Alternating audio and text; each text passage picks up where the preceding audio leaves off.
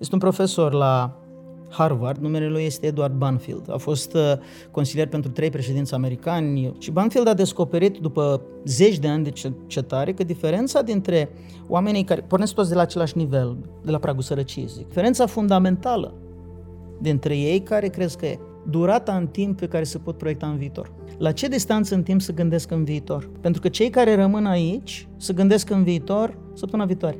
Unde mergem, dragă, în weekend? Care nu sunt greșite. E foarte ok să pui genul ăsta de întrebări. Atâta timp cât mai pui niște întrebări din când în când. Noi unde o să fim peste 5 ani? În familie. În business.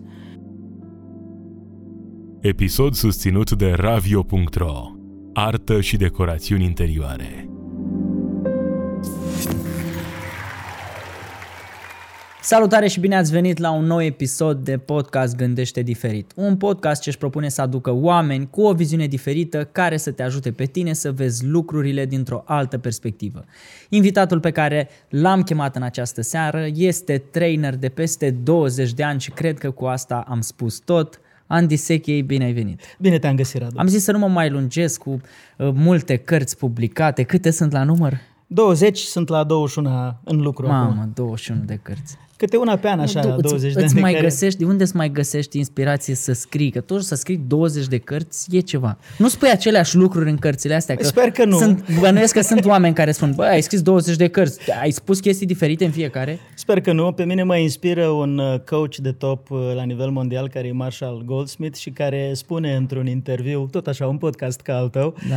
zice, domne, a 24-a a explodat. Mai am, pa- mai am 3 sau 4 Wow. până atunci. Uh, Poate că se întâmplă la fel. Și când spun explodat, mă refer la faptul că se pun la un loc acele energii și nevoia, Corect. și momentul, și moda, și așteptările și explodat în sensul în care mulți oameni uh, ajung la concluzia că vor să citească acel lucru. Și bineînțeles că probabil că mai trebuie să-și lefuiesc și la da. calitatea scrisului, ceea ce mi-ai, fac mereu. adus, uh, mi-ai adus acum ultimele două.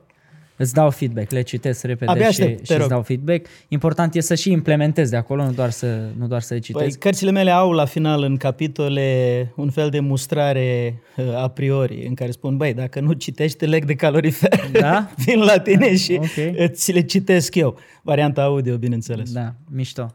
Uh, Andy, când a început toată, toată povestea ta? 2000, calculând, dar mă gândesc că 2000, da, 2001, cam așa, Eh, nu? uh, înseamnă că am calculat greșit că, e- că e vorba de 20 de ani. În 95, de fapt, a început. Uh, numai că am început ca organizator de evenimente. Am început să aduc în România trainer și speaker internaționali. vreo Era pe 50. vremea aia 95, gen, căuta lumea așa ceva? Tu ești antreprenor, deci uh, o să înțelegi Eu- bine eu nu- răspunsul. eu nu Făceam știu- să fie. Ah, Făceam să fie nevoie. Ok. Povestea e simplă. Povestea este pur și simplu frustrat fiind uh, de faptul că nu mă regăseam absolut deloc. Ai la mei câți m-au ani? dat- La câți ani? Păi, Câți ani aveai? Nu știu câți ani aveam. Aveam, uh, știu că eram în anul 2 de facultate. Deci aveai 22 Pe acolo. pe acolo. Da, eram în anul 2 de facultate și frustrat fiind că fusesem dat la facultate, dat la școală, cum se spunea pe vremea la aia. școală, da. M-au dat la școală ai La mei ce facultate te-au Științe economice în Iași, la contabilitate, încă mi-am păstrat accentul, nu mi-am păstrat Da. uh, contabilitatea. Am înțeles. Uh, am urât școala, asta e adevărul. Uh, De când mă știu am urât școala, cu pasiune chiar. Adică Deci vehement, așa, bă, da. eu, eu, eu urăș școala. Întreb în sălile de conferință, la câți dintre voi v-a plăcut școala, cine n-a plăcut, oamenii ridică mixt uh, Da, mâna și da. zic uh, eu da, eu nu. Și când îi întreb, ați avut 1, 2, 3, 5, 7, 9 profesori care, hai să zicem că nu v-au mers la inimă. Întotdeauna uh, răspunsul e unanim. Și cred că, uh, da, am avut 2-3 profesori cu care am rezonat un pic, dar în general experiența școlii pentru mine a fost cumplită. Eu am stofă de antreprenor, îmi place să cred și asta înseamnă că n-am răbdare.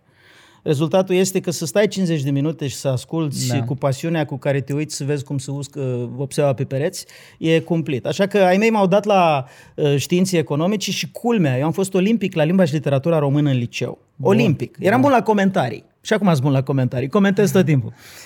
Uh, și m-au dat la contabilitate ca să vedem apropierea. Pentru că așa erau vremurile. În perioada Da, aia era da, ceva da. de genul, domne, trebuie să te dau undeva unde să ai șanse să te întreții. Da. Contabilitatea părea că e... Și eram atât de frustrat încât am început să caut folosind un device, un instrument extrem, extrem de nou pe vremea aceea. Poate ați auzit de el, se numește internet. Mamă, era... În, în laboratorul de informatică, vorbim de 95, 96, și Și am intrat și ști, știți, știi sunetul ăla la conectarea prin dial-up? E, nu mai știi, vezi? Nu l-ai prins. N-am prins așa ceva. Nu l-ai prins. Eu Ei, n-am prins. Eu l-am, l-am prins și m-am și ținut cu dinții de el, în sensul în care am intrat pe vreo 80 de site-uri de psihologie practică. Pe vremea aia studiam analiză tranzacțională cu un profesor de la marketing. A pomenit despre subiect și fiind cu mintea cercetătoare am început să caut. Da. Ăla a fost momentul în care am zis, ups, asta mă interesează. A fost pentru prima dată când mi-a plăcut la școală. Și am intrat pe vreo 80 de site-uri. Mi-aduc aminte că acum mi-au răspuns sub 20 de oameni, dar din aia care mi-au răspuns am, am convins un sloven, Martin Bertoc îl cheamă, cred că are vreo 80 de ani acum. Da. Și am intrat în uh, conversații pe e-mail cu el și l-am convins să vină în România cu trenul de la Ljubljana la București. Wow. În secunda în care a pășit pe teritoriul românesc, fără nicio exagerare, deci primul pas pe teritoriul românesc, vreo șase băieți au venit uh, vorbind foarte tare, au trecut printre mine și Martin. N-am apucat încă să dau noroc cu el. Și Martin a rămas fără portofel, fără pașaport, fără... Uh, a, cu geanta a rămas. Dar a, a rămas fără bani și rezultatul a fost că pe vremea aia nu era chiar așa ușor. Rezolvai la consulat nu știu ce. A trebuit, fiind cursul făcut de el, primul, primul organizat de mine și făcut de el fiind la Iași, adică am mai mers șase ore cu trenul, fiind la Iași făcut, el trebuia să stea patru zile, a stat două săptămâni când a rezolvat problema cu consulatul și a fost primul meu mentor. Forțat. În sensul în care trebuia să entertain cumva prezența lui și am stat Da. de vorbă cu el despre cum funcționează creierul uman, despre viață, despre psihologie, etc. Și a fost omul care uh, m-a, m-a shiftat definitiv pentru că mi-am dat seama că se poate. După aia am armat vreo 40 sau 50 de traineri pe care i-am adus tot așa, din fericire pe Nu majoritatea i-a mai cu furat, avionul. nu i-a mai furat nimeni. Nu, am fost foarte atent, Ah, am ok. fost foarte atent. Uh, Cu avionul i-am adus în special, uh, ulterior m-am mutat în București, am început să organizez și în București uh, conferințe. Erau niște sisteme pe vremea aceea, care există și astăzi, analiză tranzacțională, programare neurolingvistică, Da, da, care da, am da. făcut muncă de pionierat cu ele. Sunt certificat pe ambele sisteme, Mhm. cu tot felul de patalamale, dar nu mai fac asta. Pentru Da. că am descoperit ulterior că din munca de organizator poți să treci uh, de lângă scenă pe scenă și timid, foarte timid la început. Și aici e o poveste interesantă, pentru că traducătorul pe care îl aveam la Iași la un curs de analiză tranzacțională ținut de o trăinăriță britanică, pur și simplu traducea foarte ciudat, prost. Adică uh, a venit trăinița la mine și mi-a zis, uh, băi Andy, ce se întâmplă? Că eu spun un cuvânt și ăsta spune cinci. Eu spun o propoziție și ăsta vorbește cinci fraze. Deci nu mi s-a mai întâmplat niciodată. Ideea este că neștiind terminologia suficient de bine, acel traducător care era și profesor de limba engleză, dar nu știa terminologia, Da, da, da, da. uh, înflorea, vorbea cu metafore. și a fost uh, prima mea decizie antreprenorială, a trebuit să-l dau afară. Foarte dureros pentru mine, Da, la 23 de ani sau cât aveam să mă duc la Dita mai profu și să-i spun serviciile noastre are no longer, no longer necessary, știi? Da. Și ăla a fost momentul în care mi-am dat seama că trebuie să mă adaptez din mers și Julie, trainerița, a venit și mi-a spus urmezi tu pe scenă, că n-are cine traduce, tu știi termenii. Bun. Eu eram absolut convins că o să fac o treabă îngrozitoare. Mi s-a pus un nod în gât și era cursul patru zile. Eram la jumătatea zilei 1. Am tradus trei zile și jumătate cu zero experiență de traducere și la sfârșit am primit aplauze la scenă deschisă. Cred că contrastul a fost ok, știi, față de ce Da, a fost în prima da, jumătate da. de zi. Și ăla a fost momentul în care am avut așa un, o schimbare de paradigmă, un boost de stimă de sine și am tradus 5 ani de zile. Deci de la organizator am trecut la traducător, am tradus 5 ani de zile vreo 40 de trainer pe care i-am Wow. adus, am continuat să fiu uh, și antreprenor, cam cum ai început și tu. Da, da, da, Uh, da. Le faci pe toate la început Corect. și am fost și traducător, dar s-a întâmplat un fenomen extraordinar și de fapt asta e esență pentru cine ne ascultă. Dacă vrei să înveți ceva foarte bine, du-te cât mai aproape de a face împreună cu cineva umăr la umăr. Întâmplarea face că a traduce lângă un trainer înseamnă a gesticula la fel ca el, a folosi aceleași inflexiuni ale vocii ca să poți să intri în sincron, în ritm cu Tare. el. Tu doar schimbi limba uh, în care vorbești. Dar gândește ce training de public speaking este ăsta. E colosal să Clar. poți să faci training de public speaking imitându-l ca maimuța pe celălalt, pe toate aspectele, Da. mai puțin limba în care se exprimă. Cinci ani de zile.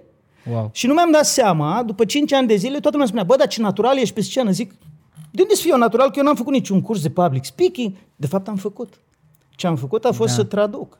Și traducând, uh, înveți o grămadă de chestii. Asta a fost pentru mine pornirea, de fapt. Și momentul în care am Fain. zis, "A, pot eu să vorbesc pe scenă. Și a zis, băi, ia stai că nu mai chem pe nimeni.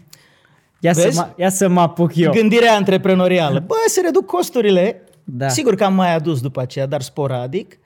Și ușor, ușor am început să construiesc. Mhm. Uh-huh. Să construiesc uh, o, o școală de gândire care are elemente de originalitate. Nu e doar uh, colportare de informații, știi? Adică am citit acolo, am luat de acolo. Că de asta și scriu. Motivul pentru care scriu Da. da. cărți e ca să-mi structurez gândirea, ca să pot să vorbesc coerent. Când, uh, când ai simțit în România un val așa puternic în direcția de... Două.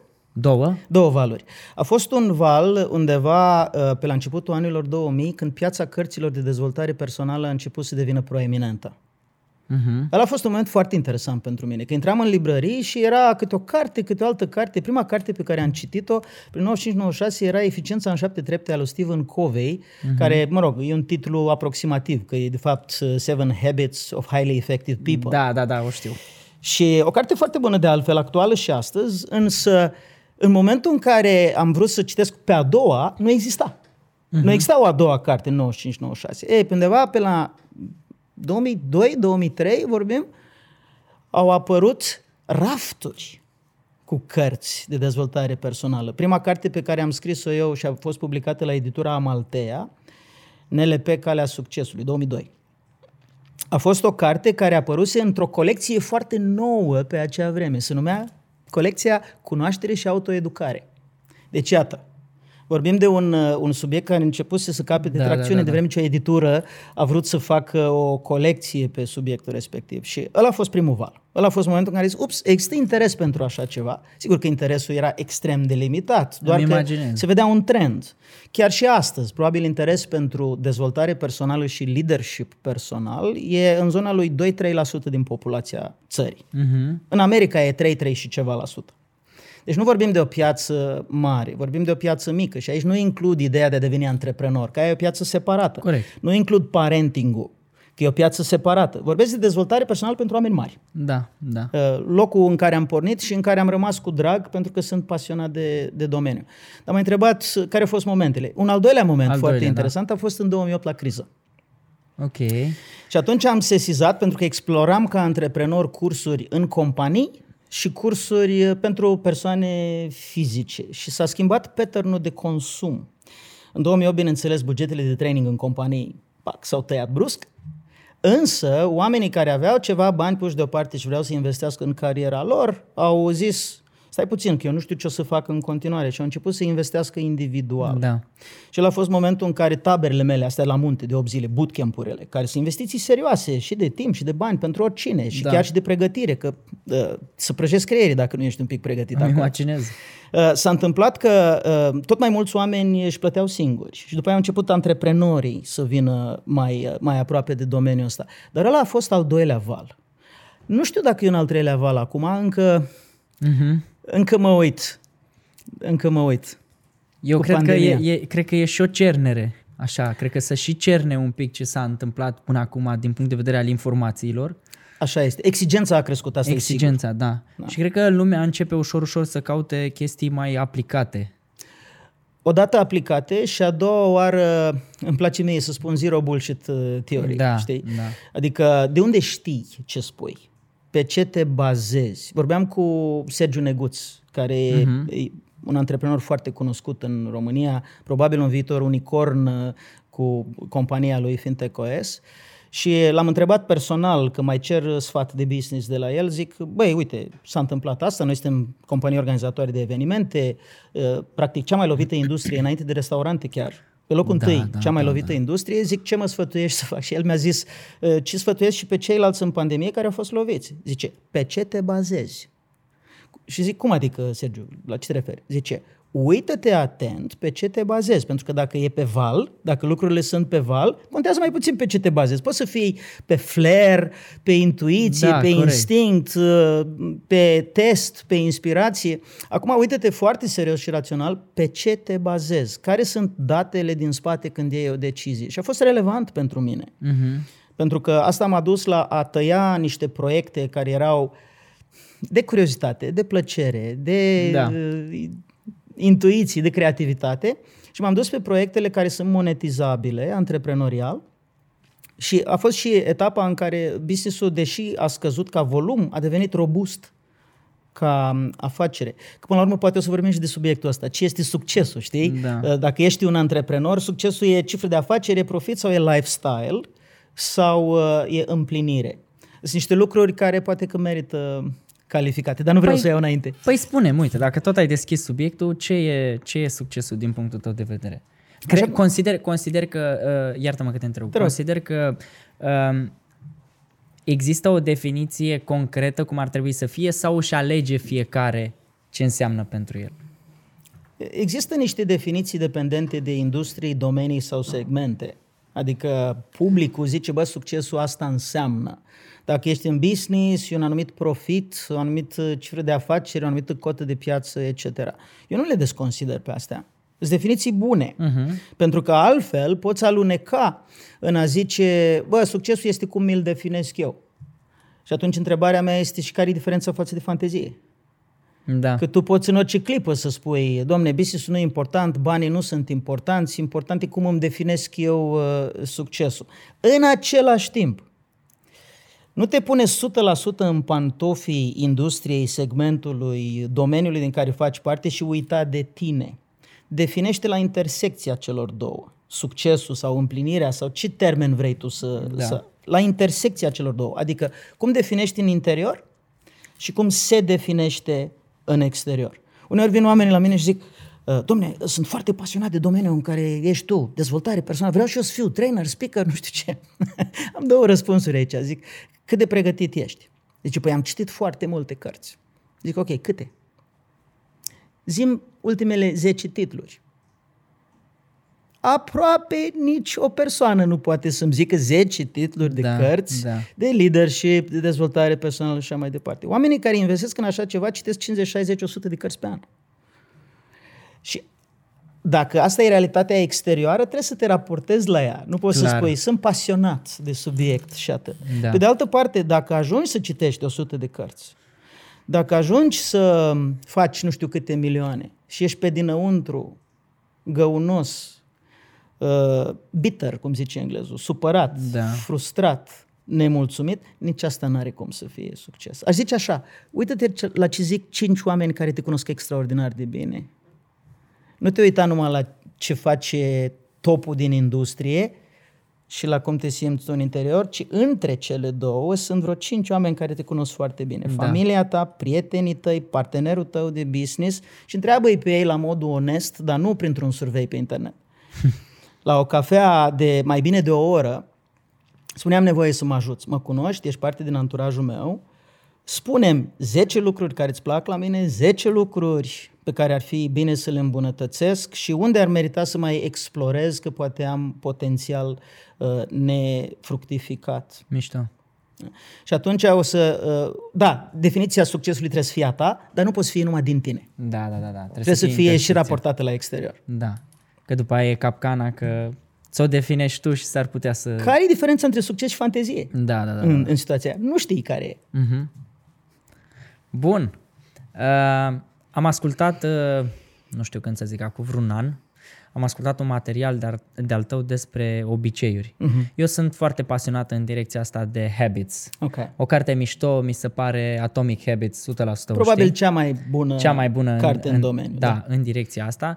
Însă, uh, Dar mai ascultând, sunt, mai sunt, mai sunt. îmi imaginez că sunt multe în direcția asta, însă ascultând un material de al tău, dacă nu mă înșel, chiar un audiobook, Mhm. uh-huh. ceva cumpărat, uh, tot despre obiceiuri și mi-a rămas o, o chestie foarte întipărită în minte de acolo și vreau să o dezvoltăm. Vreau să dezvoltăm subiectul de obiceiuri, pentru că mi se pare că asta e una dintre marile probleme pe care oamenii le au. Nu se pot ține de ceva, nu poate să scoată ceva rău și să implementeze ceva, ceva Implementarea. bun și așa mai departe. Uh-huh. Și am auzit la tine acolo, uh, în momentul în care îți dorești să implementezi un obicei bun, nu trebuie doar să implementezi un obicei bun, că trebuie să mai muncești odată să-l scoți și pe ăla rău. Adică trebuie să muncești de două ori. Uh-huh. Și zic, bă, da, chiar așa e. Adică nu e ca și cum îl iau pe ăsta, îl pun peste ăla. Trebuie să mă dezvăț și de ăla. Da, da. Și de acolo în capul meu, știi, s-a creat o întreagă, o întreagă conexiune pentru că n-am găsit în Atomic Habits ideea asta, uh-huh. că de aici m-am și apucat. Cât timp avem? Foarte pe scurt am să-ți uh, spun vreo șapte-opt idei dar, uh, condensate Da. și sper că măcar una dintre ele să rezoneze cu fiecare dintre cei da, care ne urmăresc. Da, da.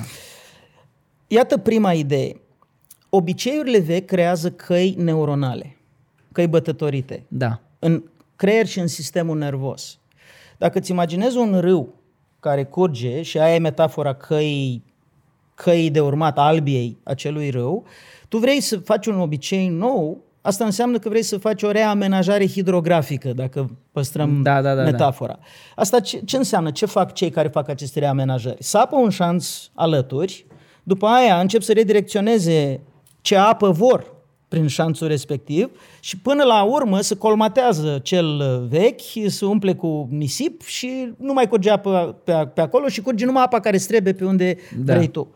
Ei, același principiu este la obicei. Tu ai de luptat cu o cale neuronală bătătorită, deja existentă și vrei să vii cu una nouă. Și asta e prima idee. A doua idee, cât durează? Da. Dacă mă întrebi acum, cât durează băi Andy ca să instalezi un obicei uh, nou? Ia întreabă-mă. Cât durează, băi, Andy, ca să instalezi un obicei nou? Durează atât cât e nevoie. Uh-huh. Nu durează 21 de zile, nu durează 30 de zile, nu durează 9 luni, nu durează o săptămână. Durează atât cât e nevoie, pentru că oamenii sunt diferiți, au experiențe diferite și căi neuronale mai bătute sau mai puțin bătute în Da. legătură cu un obicei. Da? Inclusiv adaptările de personalitate uh, îți spun ceva, că dacă ești uh, de natură obsesiv-compulsivă, o să ai de lucrat altfel decât dacă ești mai, mai superficial ca fire. Da, da. Și atunci, pe ce ne bazăm? Că totuși ne trebuie un azimut, ne trebuie o direcție. Și am să spun așa, și asta e ideea 2. Studiile făcute de la, la London University College spun că e nevoie de undeva la 265 de zile maxim, 7 zile minim, dar media e undeva pe la 65 de zile. Pentru obiceiurile uh, mai, uh, mai puțin dificile, care se întâmplă zilnic, atenție, e foarte important, se întâmplă zilnic, nu o dată pe săptămână, că Da. acolo e mai greu de implementat, ai un, o orientare de aproximativ două luni. Da? Ok. Eu am dezvoltat o regulă pe subiectul ăsta, regula 5-50. Iarăși nu o vei găsi în nu știu ce cărți, poate în viitoarea carte pe care o să o scriu pe subiect. Da, da, regula 5-50, asta e a treia idee, spune așa. Ai nevoie de aproximativ 5 repetări consecvente cu noua activitate pe care vrei să o transformi în obicei, numai pentru ca mintea ta să te ia în serios. Creierul tău, dacă faci o dată sau două, zice, a, e o coincidență. Dacă faci a treia oară, zice, ce cu asta? A patra sau a cincea oară zice, bă, face de prea multe ori uh, chestia asta, o fi important, ia să mă uit Ok. la subiect. Asta e regula 5. Nu lua nicio decizie dacă vrei să instalezi un obicei sau nu, decât după ce ai făcut acțiunea respectivă de 5 ori. Întotdeauna începe cu un obicei zilnic. Ex- Asta există și în Atomic Habits. Începe cu un obicei zilnic, nu cu un obicei săptămânal. De exemplu, alergatul nu e o idee bună decât dacă vrei să alegi zilnic, ceea ce se pare că nu e recomandabil cât strici cartilagiile. Da. Și atunci un obicei mai mic, cum ar fi uh, fac un compliment unei anumite persoane sau cum ar fi uh, folosesc ață dentară ca să folosesc uh, un exemplu consacrat în uh, domeniul obiceiurilor. Și atunci fă de 5 ori și după aia decide dacă continui de încă 50. Mhm. Asta te duce la 55, adică în zona lui 60-65. N-am pus 6-60, am pus 5-50 pentru că am convingerea că dacă un om face 50, începe să vadă beneficii. Și când vede beneficii, nu mai trebuie să-l convingi. Da, corect. Și asta e a treia idee. A patra idee e aia cu începe cu un obicei zilnic. A cincea idee este genială la James Clear în Atomic Habits. Never miss twice. Da. Niciodată, într-un obicei instalat, pe care nu l-ai făcut într-o zi, nu, nu zi ziua următoare, dacă e joi, las că încep de luni. Devine, devine prioritate zero pentru tine a doua zi, față de ziua în care ai ratat, a doua zi să-l faci primul lucru în ziua respectivă. Și asta îți instalează acea cale bătătorită. Și mai sunt două, trei idei uh, care sunt din cartea mea, Formula Măestriei, la care scriu acum ediția a doua și care merită luate în calcul. Prima este puterea mediului. Avem tendința să subestimăm puterea mediului. Mediul în care uh, stai, îmi place mie să spun, dezvoltă sau inhibă talentul pe care îl ai. Mhm. Cu alte cuvinte, dacă tu vrei să ții dietă, de exemplu, și la tine în bucătărie, mai ales dacă se intră prin bucătărie, cum e la casele moderne acum, la Da. apartamentele moderne, cu Da. open space. Da? Se intră prin bucătărie și la tine pe masă sunt bombonele, uh, tot felul de prăjituri și așa mai departe, dar tu ești la dietă. Ține cont de următorul aspect. Degeaba îți spui că tu ai voință și că o să fii ok, chiar dacă vezi, te faci că nu vezi și mergi în, în sala de sport, Da. da. trecând prin bucătărie. Nu se va întâmpla. De ce? Pentru că alunecăm din obiceiurile noi pe care vrem să inst- le instalăm înapoi în obiceiurile vechi, când suntem stresați, când suntem cu bateriile terminate, când nu mai avem suficient zahăr în sânge, când suntem supărați, când ne-am certat cu sig- significant other.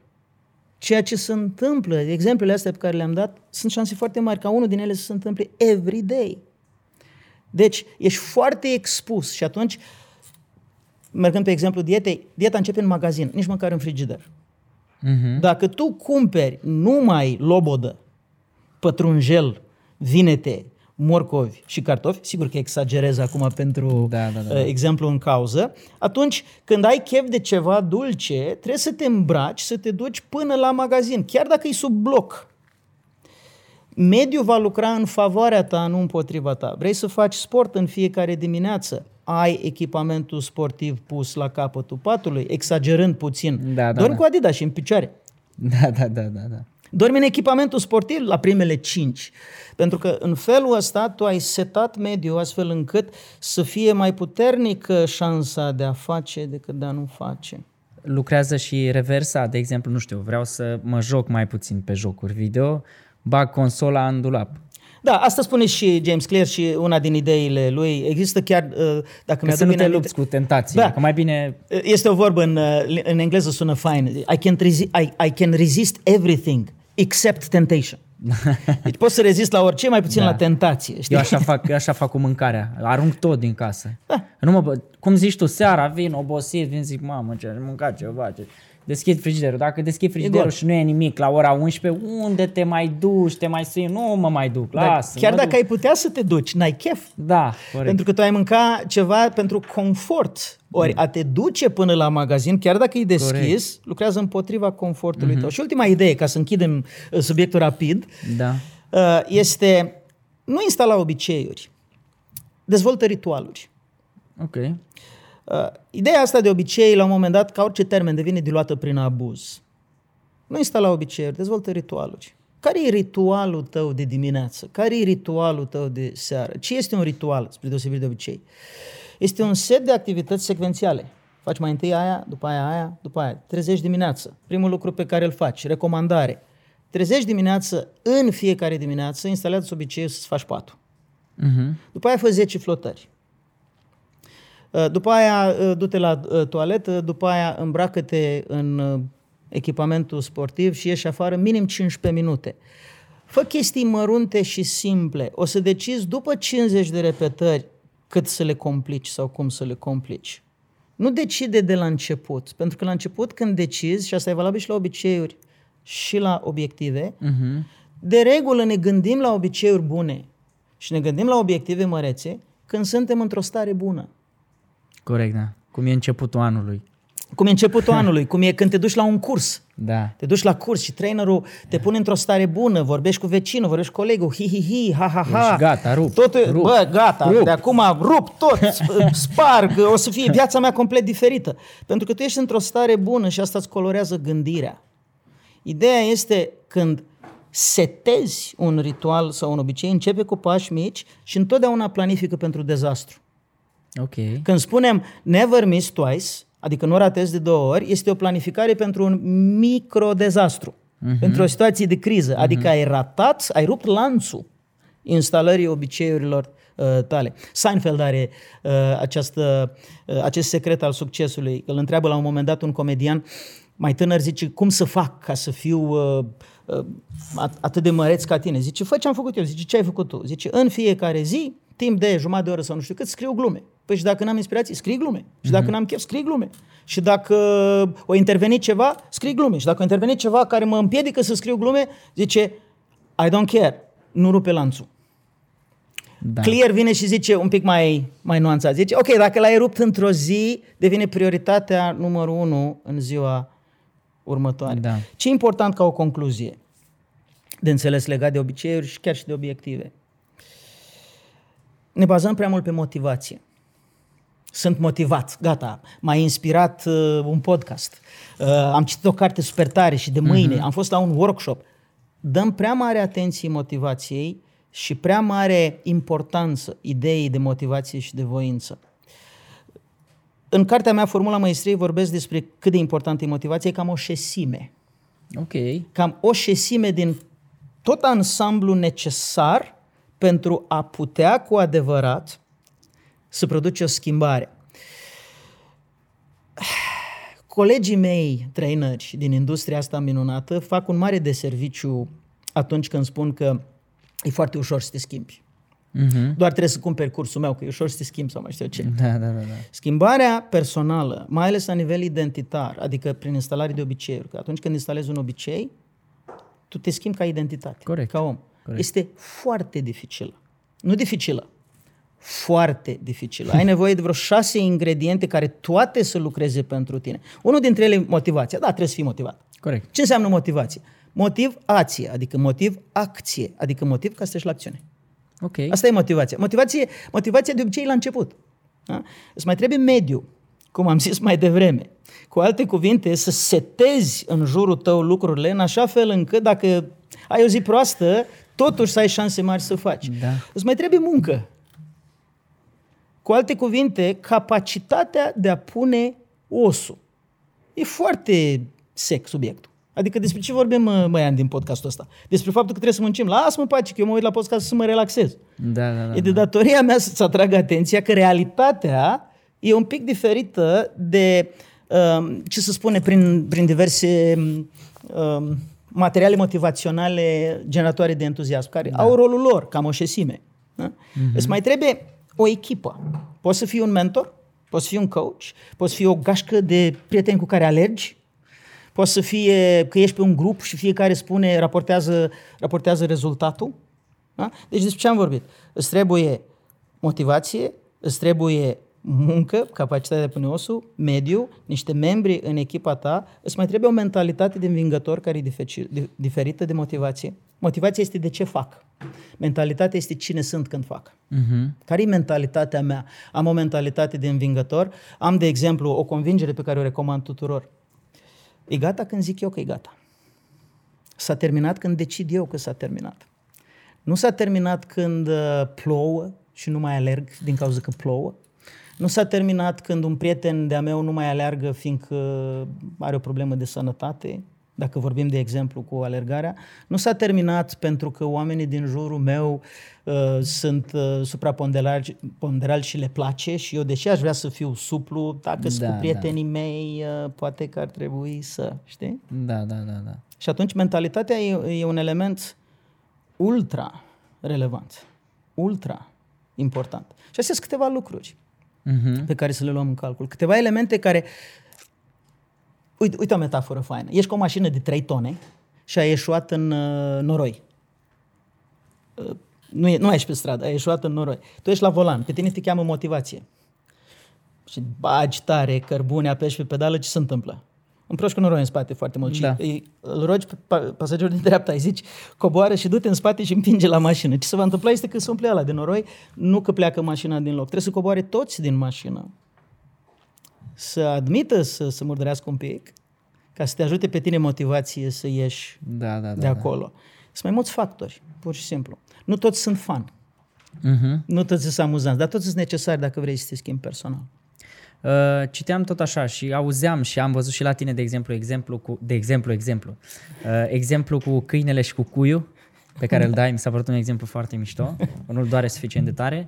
Uh, și totuși eu vin așa cu o gândire uh, idealistă și cu speranță în viitor și zic, bă, dar cum am putea noi să facem să facem o mutare, o mișcare în direcția unui obicei, chiar dacă nu ne doare atât de tare. Adică cum putem noi să accesăm acea bucățică de conștiință așa în spate, E super să nu întrebare. așteptăm să, nu, să ne doară ca să facem ceva. De super. exemplu, uite, putem să luăm, uh, putem să luăm uh, ca punct de lucru cititul. Eu le zic oamenilor în felul următor. Zic, bă, nu, nu trebuie să citești un milion de pagini pe zi sau o dată la două săptămâni să citești șapte ore. Nu. Ia-ți 20 de minute, dar fă în fiecare zi. Că dacă faci un calcul, să fac vreo 13, 14, 15 cărți pe an. Absolut. Într-o lună citești o carte jumate. Adică nu trebuie să depui un efort foarte mare, ci trebuie să depui un efort constant. Și totuși oamenii nu reușesc să facă treaba Chiar asta. mi-ai ridicat mingea la fileu acum, pentru că uh, unii oameni care ne urmăresc ar putea să facă calcule în cap și să zică, au zis șase și a vorbit numai de cinci, ce facem aici? Da, da, da, da. Așa se e metoda. E metoda concretă pe care o ai, pentru că există Planul. metode complicate, există metode simple. Uh-huh. Există metode elegante, există metode alambicate. Da? Una este să te antrenezi uh, numai prin puterea voinței, mă antrenez, mă antrenez, alta este să înveți de la cineva cum să te antrenezi, la orice, că e citit, că e tenis, că e vioară, că e orice. Da. Știi? Metoda e extrem de importantă și metoda se achiziționează, se obține prin citit. Deci unul din argumentele mele este dacă vrei să-ți fie ușor, nu te apuca pur și simplu, fă un mic research înainte. Adică, popular spus, citește, frate. Da. Pune mâna pe top 5 cărți în domeniu, citește-le pe alea, că ți ia o lună să faci. Mai ales dacă e o schimbare importantă pentru tine. Da, clar. Da? Ia și citește-le pe alea, trageți propriile concluzii despre ce metodă crezi că ți s-ar potrivi.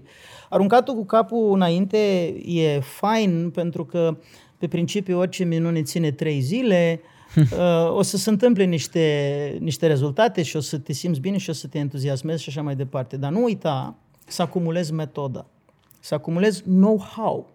Know-how.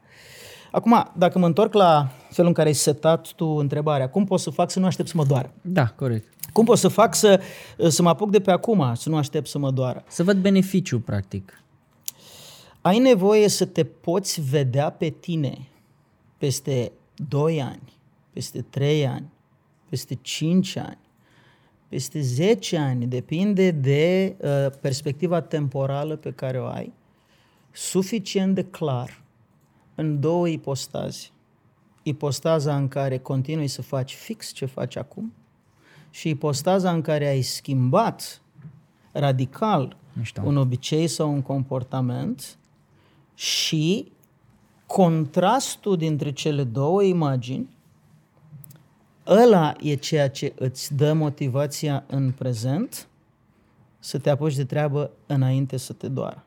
Pentru că sunt oameni, discutam cu Andrei Roșu, de ce s-a apucat de alergat? Da. S-a apucat de alergat pentru că stătea cu fiul sub pe canapea, supraponderal multinațional fiind, și l-a izbit imaginea în care peste 10 sau 20 de ani fiul său va fi supraponderal, nu el. Mm. Ce am spus acum este 80% din răspunsul la întrebarea pe care o cauți, pentru că restul de 20% nu le am. ok. O mai fi ceva pe acolo, okay. n-am uh, uh, convingerea că stăpânesc adevărul, dar pot să spun că ăștia 80% sunt, sunt corecți și anume, să te vezi în viitor și să nu faci numai pentru tine. Să te vezi în viitor, dar nu mâine, nu săptămâna viitoare. Este un profesor la Harvard, numele lui este Edward Banfield. A fost uh, consilier pentru trei președinți americani, o somitate, un om extraordinar, își făcea propriile lui cercetări, propriile lui research-uri. Și Banfield a descoperit după zeci de ani de cercetare că diferența dintre oamenii care pornesc toți de la același nivel, de la pragul sărăciei, zic, și unii ajung super sus pe scara socială și nu doar financiar, ci ca, ca statut, ca profesie, ca recunoaștere, ca sănătate, ca ce vrei tu. Și alții rămân relativ liniari. Diferența fundamentală dintre ei, care crezi că e? Durata în timp pe care se pot proiecta în viitor. La ce distanță în timp să gândesc în viitor? Pentru că cei care rămân aici să gândesc în viitor săptămâna viitoare. Unde mergem, dragă, în weekend? Ce mâncăm azi? Care nu sunt greșite. E foarte ok să pui genul ăsta de întrebări. Atâta timp cât mai pui niște întrebări din când în când. Noi unde o să fim peste 5 ani? În familie, în business. Unde o să fim peste 20 de ani? Sunt oameni care au această idee în minte. Ce rămâne după mine? Ce lasă în urmă? Uh-huh. Dar atenție, trebuie să știi tehnic cum să faci. Aici intervine trainerul din mine. Nu e suficient să-ți spun la nivel de filozofie, de guru, de principiu. Uh, trebuie să te gândești în viitor. Trebuie să spun și cum. Pentru că am constatat în sălile de conferință un lucru. Le spun oamenilor, vizualizați-vă în viitor. Toată lumea aplaudă. Bravo, da, e bine, e super tare, e. Yeah. Și acum îi spun, ok, închideți ochii și gândiți-vă unde o să fiți peste 5 ani. Ce vezi, ce auzi, ce simți peste 5 ani de zile, cum te percepi pe tine. Da. Vezi pe fața oamenilor că unii fac așa și au mișcări oculare și asta denotă faptul că au mișcare și alții sunt blanc. Sunt ca niște roboței care au doar ochii închiși. Da. Și atunci îi opresc și le spun, stați puțin, deschideți ochii. Cine de aici din încăpere, cu onestitate 100%, poate să spună că n-a văzut aproape nimic, a văzut un ecran gri, ca niște purici din aia pe televizor când uh, pe timpuri se lua uh, semnalul.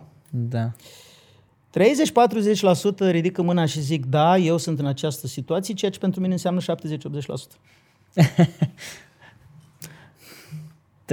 30% cu TVA. Da, cu, cu, cu, cu un TVA mare. Da. Și atunci le spun așa, hai să facem o mică demonstrație dacă toți suntem aici. O să iau un obiect pe da. ăsta, uite ce frumos este. Ia obiectul ăsta și spun, luați un pix, luați o foaie, luați o carte. Puneți-o în fața ochilor, uitați-vă cu atenție la ea, ok? Închideți ochii. Ce vezi? Obiectul. Și omul vede contururi, vede, cel care vedea gri, vede niște contururi, vede niște chestii nebuloase, dar mai mult decât ar fi văzut dacă doar s-ar fi gândit la obiect fără să-l aibă în mână. Corect. Și după aia spun, ok, încă o dată, încă o dată, încă o dată, încă o dată. Care e rezultatul?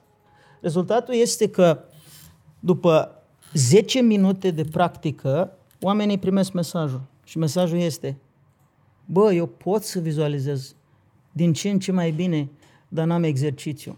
Da. Și ăla e momentul în care le spun, ok, luați un jurnal, de fiecare dată când îți scrii obiectivele în jurnal, ce face creierul tău?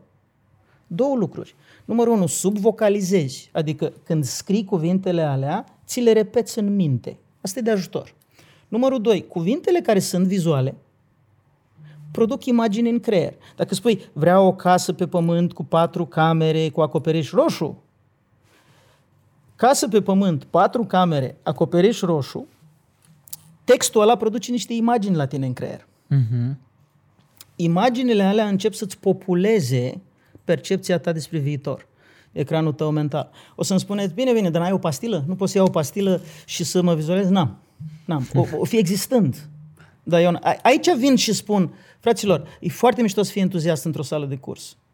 Ăsta e motivul pentru care eu de vreo 5 ani de zile nu mai fac cursuri și atât. Le spun participanților la cursurile mele la mine în comunitate, dacă vreți să fim împreună, două lucruri. Suntem o comunitate și mergem umăr la umăr pe o anumită perioadă. Trei luni, șase luni, un an. Da, vii la curs. O zi, două, patru. Dar întrebarea e ce ai făcut înainte, ce faci după. Dacă îți două zile, prefer să faci o zi și încă o zi. Și între ele mă interesează ce, ce faci. Da. Și asta nu înseamnă că îmi spui ce faci. Nu, nu. Ai coaching, ai mastermind, uh, raportezi progresul. Și în momentul ăla, uh, poate o să mă înjuri pe parcurs și o să zici, a naiba, iar trebuie să facă, să ocupat, am altceva, dar amintește-ți de ce ai venit. Și dacă ai un om care stă lângă tine, că e coach, că e facilitator, da. că în comunitatea noastră sunt zeci de coach și trainer și facilitatori pe care i-am format în ăștia 20 de ani. De ce? Pentru că mi-am dat seama că nu pot să fac singur schimbare cu adevărat. Uh, să inspir oamenii pentru schimbare în ziua de curs? Da. Dar asta pe termen lung e o minciună. Corect. Deci, ca să conchid două lucruri. Dacă vrei să te apuci de pe acum, ai nevoie să-ți dezvolți capacitatea de a te vedea în viitor cum îți dorești să fii prin contrast cu felul în care o să fii dacă nu continui. Și asta faci cu tehnica jurnalului cel mai simplu, sunt și alte metode. Și numărul doi, nu te duci singur. Ai nevoie de un însoțitor pe cale pe care să le de la început. De ce mari performeri au coach? De ce au uh, mentori? De ce au uh, comunități împreună cu care se antrenează? De ce un performer de top nu vrea să se antreneze cu un începător? Pentru că știe că singura metodă prin care să se mențină, să-și mențină, cum zice englezul, A-game-ul, adică jocul la nivel superior, este să meargă însoțit și să rămână centrat în motivația unde vrea să ajungă și nu în ce o să facă astăzi. E ușor de spus. Nu e neapărat foarte ușor de făcut, dar se poate. Se poate prin exercițiu. Sper că am fost uh, suficient de clar cu astea Și două. pentru cineva care nu-și permite niciun coach, niciun mastermind, niciun grup de genul. Nici nu-i trebuie. Ce e de făcut? Îi trebuie un prieten care să vrea și el să se orienteze în viitor. Și trebuie să citească cărți, amândoi. Câte? Ce întrebare faină! Mi-a plăcut. Asta e întrebarea mea preferată de, de, de astăzi. Am să spun așa. Dacă ești la început, primele 5 cărți care sunt validate de piață ca fiind bune. Și după aia următoarele 50. Ok. După 55 de cărți, ca să respect regula 5-50, după 55 de cărți, întrebarea nu o să mai aibă sens că o să știi. Da, clar. O să știi cam ce devii trebuie. expert la 50 Da. de cărți. Cam da. Pe un domeniu. Pe un domeniu relativ îngust, însă Da. da. mai obții ceva. Îți dai seama care sunt pattern tale de learning, pattern tale de învățare. Uh-huh. Îți dai seama ce e pentru tine, ce e ca tine, ce e despre tine, ce e din tine. Îți dai seama, uh, îți dezvolți acel, acel, se numește tacit knowledge, cunoaștere tacită. Sunt niște studii în ultimul timp care spun că cunoașterea tacită e de fapt 99% din cunoaștere. Cunoașterea pe care o auzi uh, la un curs și așa mai departe nu e aia cunoaștere. Există un proverb în Papua Noua Guinee care subliniază aceeași idee și anume cunoașterea e doar un zvon neverificat până când ajunge în mușchi. Uh-huh. Uh, Cu asta îmi încep multe dintre bootcamp-urile mele. Uh, sunt 50 de oameni în față și spun, bună ziua, am un proverb. Cunoașterea e doar un zvon neverificat până când ajunge în mușchi. Ce înseamnă asta? Înseamnă că dacă tu ai auzit o informație, oricât de interesantă, de bine sună, uh, ai citit uh, un, uh, o zicere, o maximă pe Facebook, e zvon. Corect. Nu s-a instalat în sistemul tău nervos, în mușchi. Când știm că cunoașterea e cu adevărat validă? Când poți să faci. Când este cu adevărat uh, monetizabilă sau scalabilă pe termen lung? Când poți să faci fără să te gândești. Adică atunci când a devenit obicei. Uh-huh. Ăla e momentul în care tu devii cu adevărat performant. De ce? Pentru că ultima idee legată de obiceiuri. Obiceiurile cele mai puternice sunt obiceiurile stivuite. Am un obicei, peste el pun un alt obicei, peste el pun un alt obicei, peste el pun un alt obicei. Când îl fac pe primul, celelalte se declanșează la finalul primului. Începe uh-huh. al doilea automat, începe al treilea automat, începe al patrulea automat. Dar ce este această stivă de obicei? obiceiuri? E o competență. În public speaking, de exemplu, sunt vreo 50 de skill-uri. Am uh-huh. documentat eu în cursurile mele de vorbit în public, sunt vreo 50 de competențe pe care oamenii le învață. Da, dar începi cu una, care e de obicei înainte să te ridici de pe scaun și care e legată de respirație și focalizarea privirii. După aia treci la următorul skill, cum te ridici în picioare, cu ce postură, cum ajungi în centrul scenei și care, poziții, care sunt pozițiile pe scenă și tot așa, și construiești peste ele. Deci ce se va întâmpla este că după câteva sute de speech peste 100, ok, peste 50, uh-huh. când te-ai ridicat de pe scaun, toate celelalte curg ca piesele de domino. Nu e din categoria, oleu, stai, acum ce, Ce mai am trebuia de să făcut? fac. Da. Și atunci știi că ești professional, că ești la un nivel profesionist. M-a fascinat foarte mult uh, de-a lungul timpului uh, The Secret, cu siguranță știi și tu Da, ideea, da, da? da. Uh, Când am mai crescut așa, mi-am dat seama că există o piesă foarte mare lipsă, una, una dintre piesele principale, care de altfel, dacă ar fi fost, fenomenul n-ar fi fost atât de mare și acea piesă, din punctul meu de vedere, e acțiunea. Munca. Și aici urma, să, aici urma să te întreb pe tine, pentru că eu într-o perioadă am căzut în capcana cititului fără acțiune. Adică îmi luam dopamină și îmi luam plăcere din citit, carte după carte, după carte, după carte.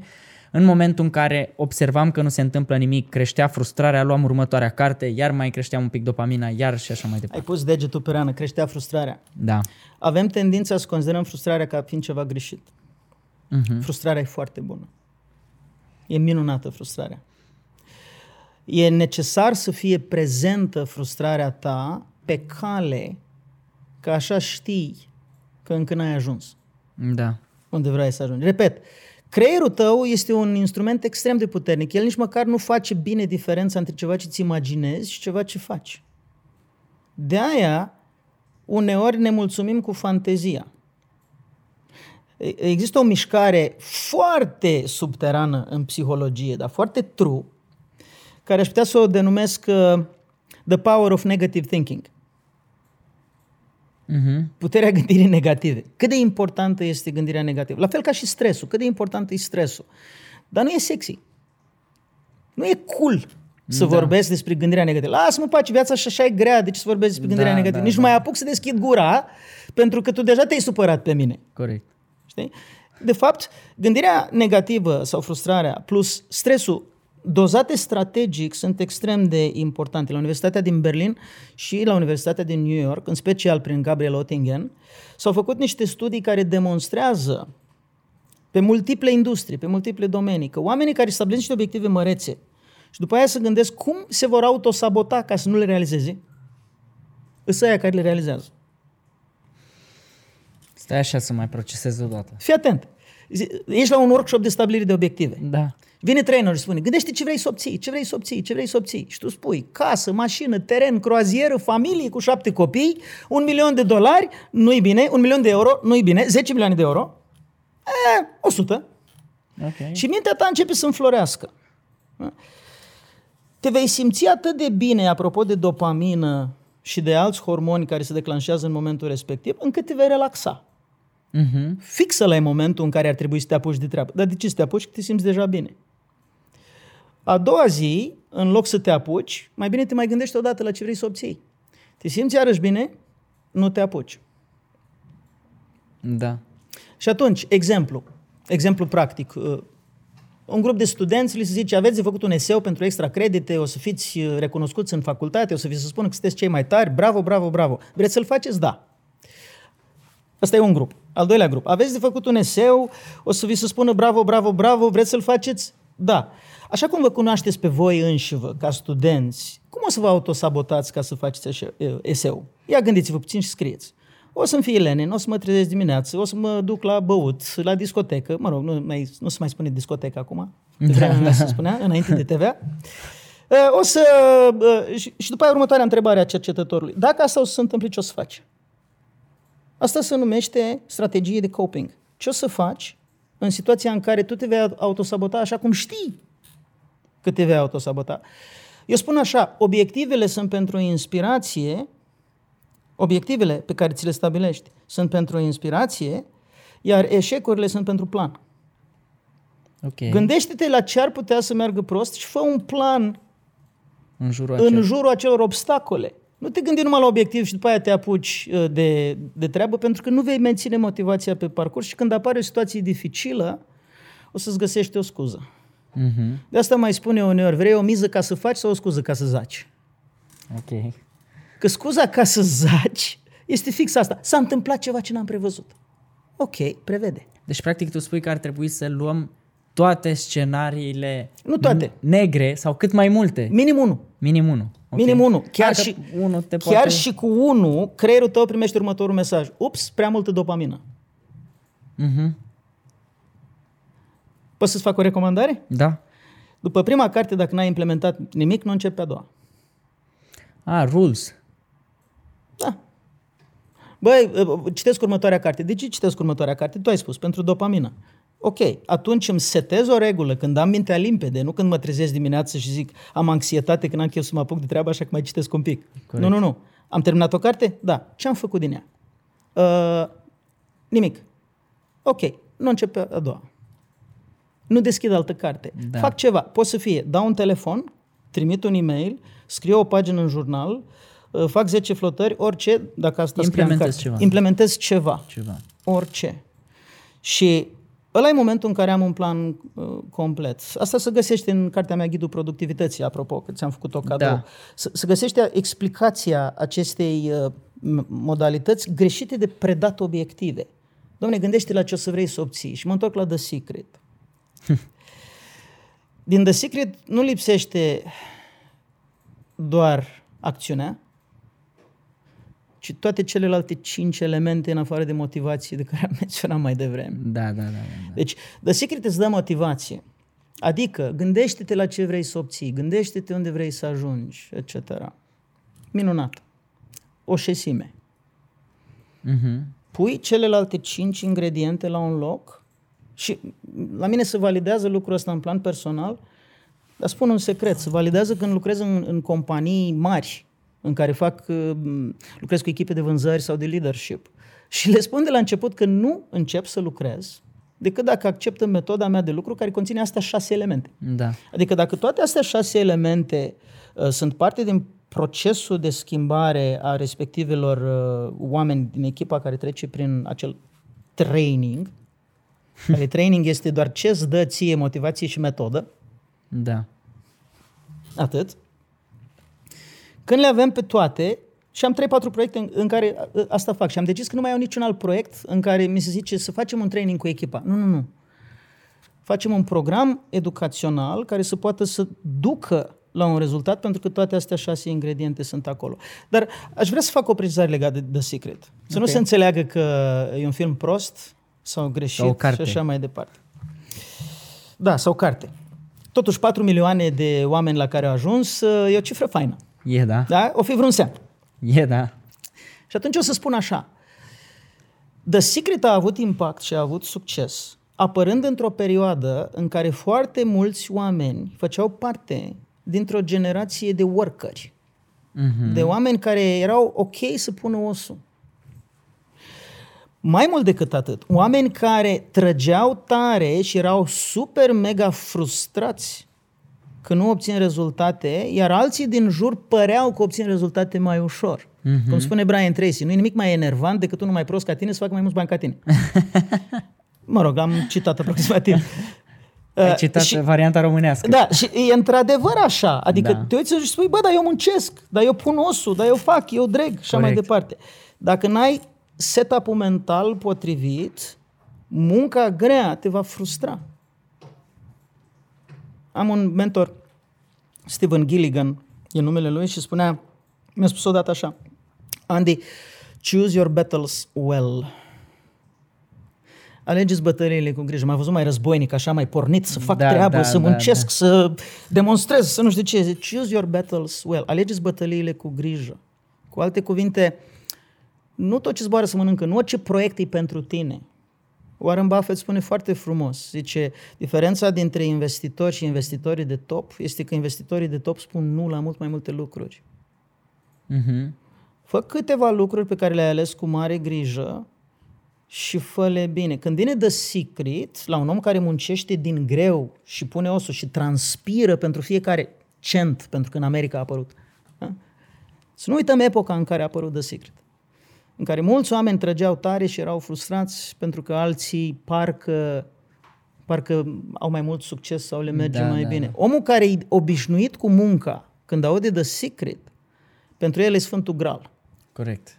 Pentru că își dă seama că dacă ar folosi 5% sau 5 minute din timpul în care pune osul ca să și gândească un pic ce își dorește, încotro vrea să se îndrepte, își activează de fapt o formațiune din creier care se numește sistem reticulat ascendent și care funcționează pe principiul de servodirecție care și la rachetele teleghidate prin filmele cu avioane de vânătoare Da. și când ai făcut locking pe țintă, dacă tragi cu racheta, se va duce în țintă. Asta înseamnă că de câte ori tragi, nimerește în țintă.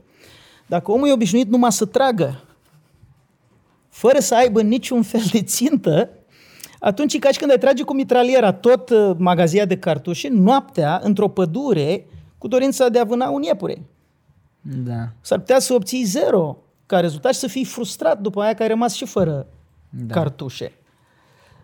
Ai nevoie să știi pe unde e vizuina, pe unde e ținta, etc. Lumea îmi zice, bine, bine, dar dacă mă focusez foarte tare, uh, nu cumva o să ratez alte oportunități? Și răspunsul meu este, în aceeași măsură în care un arcaș care vrea să lovească într-o țintă, se stresează că săgețile lui nu au nimerit o pasăre. E, dacă tu ai la 100 de metri o țintă și tragi cu arcul, la ce te uiți? La centrul țintei sau în pădure? Da, Când da, tragi. Da, da, da. Deci, The Secret este despre a-ți pune ținta. Iar cine muncește fără să știe încotro să duce, va deveni cu siguranță frustrat. Deci are utilitatea lui, dar e o utilitate mult supraevaluată și Da. da. cred că ăsta e unul din motivele pentru care a apărut uh, această mișcare anti-The Secret în Da. ultima perioadă. Pentru mine, a fost, uh, pentru mine a fost o chestie bună în momentul în care l-am văzut. Am văzut că îi lipsește piesa asta. Mhm. Pentru că m-am uitat în jur Tocmai. și oamenii au luat-o motamo. Au zis, a, păi gata, ne gândim. Sau, pf, Mhm. Gata, m-am gândit. Păi și? Nimic? Am, uh, pentru cei care nu au văzut The Secret, da. gândește la ce vrei. Da. Despre asta e The Secret. Da. Stabilește-ți foarte clar vizual. În da. mintea ta vizualizează ce anume îți dorești. Apropo, în antreprenoriat e foarte greu să faci cu adevărat performanță Corect. fără să știi ce? Care este grupul, cum se numește grupul? Grupul țintă. Da. Se cheamă grup țintă. Pentru că tu ca antreprenor îți pui ținta pe o anumită nișă de piață. Da. Ideea este, mesajul tău, când tu țintești acel grup, va fi auzit de acel grup, va fi auzit și de alții. Dar va avea mai puțină relevanță pentru alții Corect. și așa îți creezi un followership, un grup de oameni care să te urmeze și care să te înțeleagă și care poți fi mai mare sau mai mic în funcție de industrie, de ce domeniu ți-ai ales, de ce personalitate ai ca uh, furnizor, ca livrator, de cât de mare vrei să uh-huh. uh, ajungi să fii, etc. Andy, fii atent ce problemă îți ridic eu acum. Hai să vedem, numai A... să nu fie grea. Na, faci față cumva, nu știu.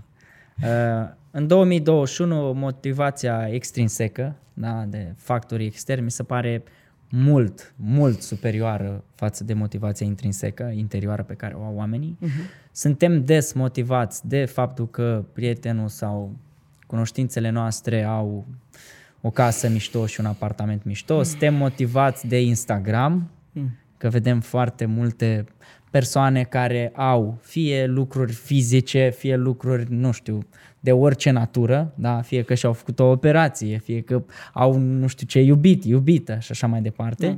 Și consider că ne îndepărtăm foarte, foarte mult de la ideea de motivație intrinsecă. Mm. Cum își găsesc oamenii motivația interioară? Mm. Pentru că majoritatea dintre ei și oameni cu care am eu de-a face cumva, mm. direct și pe care îi ajut, de multe ori își găsesc motivație extrinsecă. De Absolut. foarte multe ori. Absolut. Uh, unul din lucrurile pe care eu mă străduiesc să le predau și filozofic și practic și prin exemplu personal este echilibru. Dacă vrem să avem succes în viață pe termen lung, e bine să ne inspirăm de la natură. În natură există anotimpuri, există ciclicități. Uh, un copac falnic, frumos, verde, vara, o să fie niște Nasol. crengi pe fond alb, niște crengi negre pe fond alb uh, iarna. Uh-huh. Dar asta numai pentru a face loc ca să devină iarăși falnic și verde primăvara următoare. O să ziceți că sunt prea filozofic, așa că vreau să fiu concret. Echilibru te face mai întâi să nu te respingi pe tine pentru motivațiile extrinseci. Deci primul lucru, prima mea grijă este să nu mergem pe pendul, pe principiul pendulului. Am avut motivație extrinsecă, hai să ne tragem cu toții înapoi în motivația intrinsecă și eventual să locuim acolo vreo 10 ani ca niște pusnici, numai ca să ne regăsim pe noi. Da. Asta este pentru foarte puțini oameni, sfatul ăsta. Ar fi bine să fim niște, așa ca să fiu mai pretențios în exprimare, niște apostoli urbani mai curând. Adică nu vii tu și spui, bă, eu meditez în fiecare zi, mindfulness, nu știu ce, fă și tu. Am încercat-o pe asta la începutul carierei mele. Nu face decât să dihotomizeze, să polarizeze oamenii. Unii care erau deja cu tine, dar nu foarte convinși, devin mai convinși, alții zic că lasă-mă în pace, eu plec de aici. Ori, dacă vrem să ne ducem către motivația intrinsecă, eu aș zice, ok, ești motivat de case, mașini, terenuri, excursii, etc., fiindcă au și ceilalți? Minunat, bravo. Bravo. Bravo. Nu cumva te-ai uitat pe tine?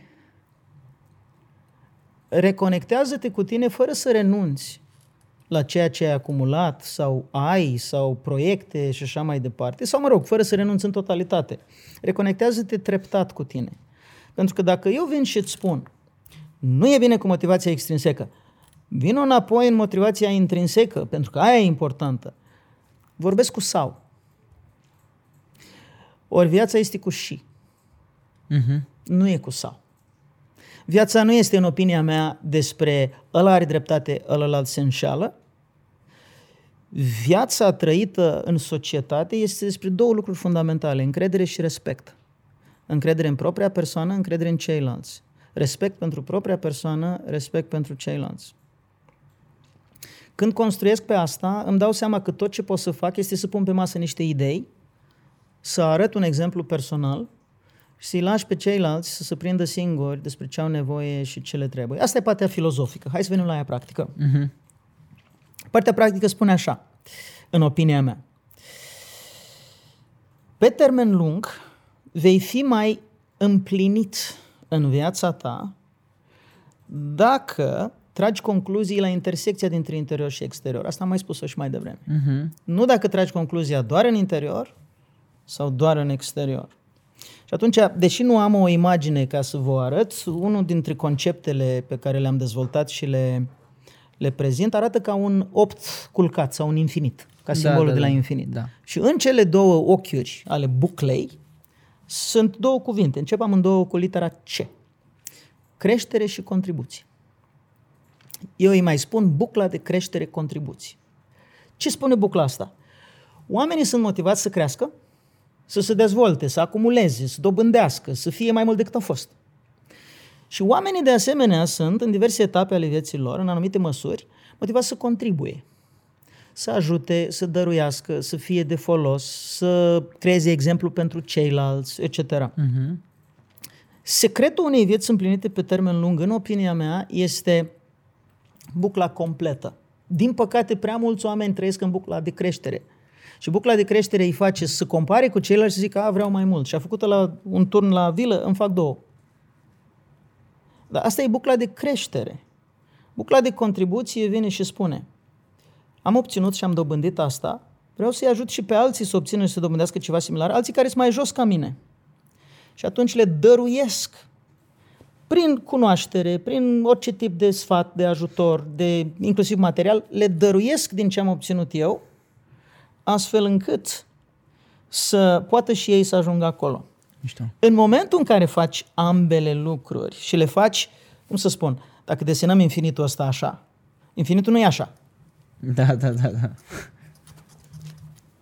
Este și, și, și, și, adică aici, dincolo, aici, dincolo.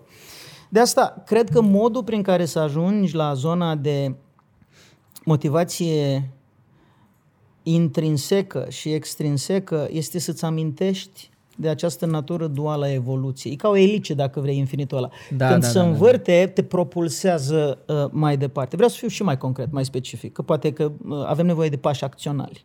Ce pot să fac? Păi gândește, în viața ta, ce anume oferi, ce anume dăruiești? Pentru că atunci când oferi sau dăruiești, nu mai este despre tine. Nu mai este despre cum te poziționezi tu prin comparație sau contrast cu Costel, Georgel, Maricica, cine are mai mult, cine a făcut mai mult. Este selfless, adică dăruiesc pentru că asta mă face să mă simt bine, faptul că am contribuit, faptul că am dăruit. Pur și simplu. Ce anume dăruiești și cât? Eu am, de exemplu, 10 zile pe an în care fac uh, activitate profesională pro bono, că așa vreau eu. Vreau să dăruiesc. Nu mă duc acolo cu așteptarea să primesc ceva, nu mă duc acolo cu așteptarea să câștig, să nu știu ce. Uh-huh. Da?